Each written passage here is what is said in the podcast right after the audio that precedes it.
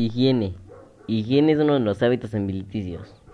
Podemos entender a la higiene como el proceso que hace una persona cuide su salud, su aspecto, su limpieza para evitar contraer enfermedades o virus, para limpiar la sociedad, para conducirse de manera sana en la sociedad en la que vive. La higiene es un complejo de sistemas de acciones más o menos simples que cada individuo debe llevar a cabo por su cuenta.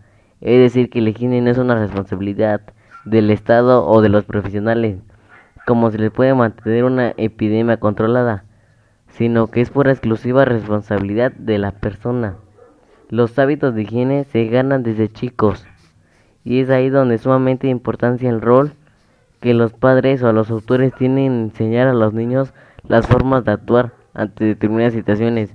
Por ejemplo, lavarse las manos antes de comer, luego de salir del baño, cepillarse los dientes, luego de cada comida, etc.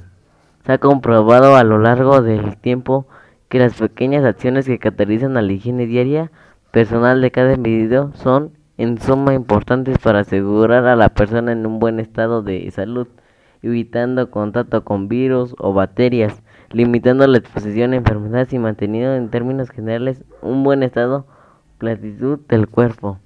La higiene personal se refiere al cuidado y aseo consciente de nuestro cuerpo, y así que es necesario por ayudar a prevenir el desarrollo de infecciones de enfermedades y malos olores. Mantener altos estándares de limpieza implica atención a nivel personal, pero también es tomar decisiones saludables aspecto a nuestra interacción con los demás.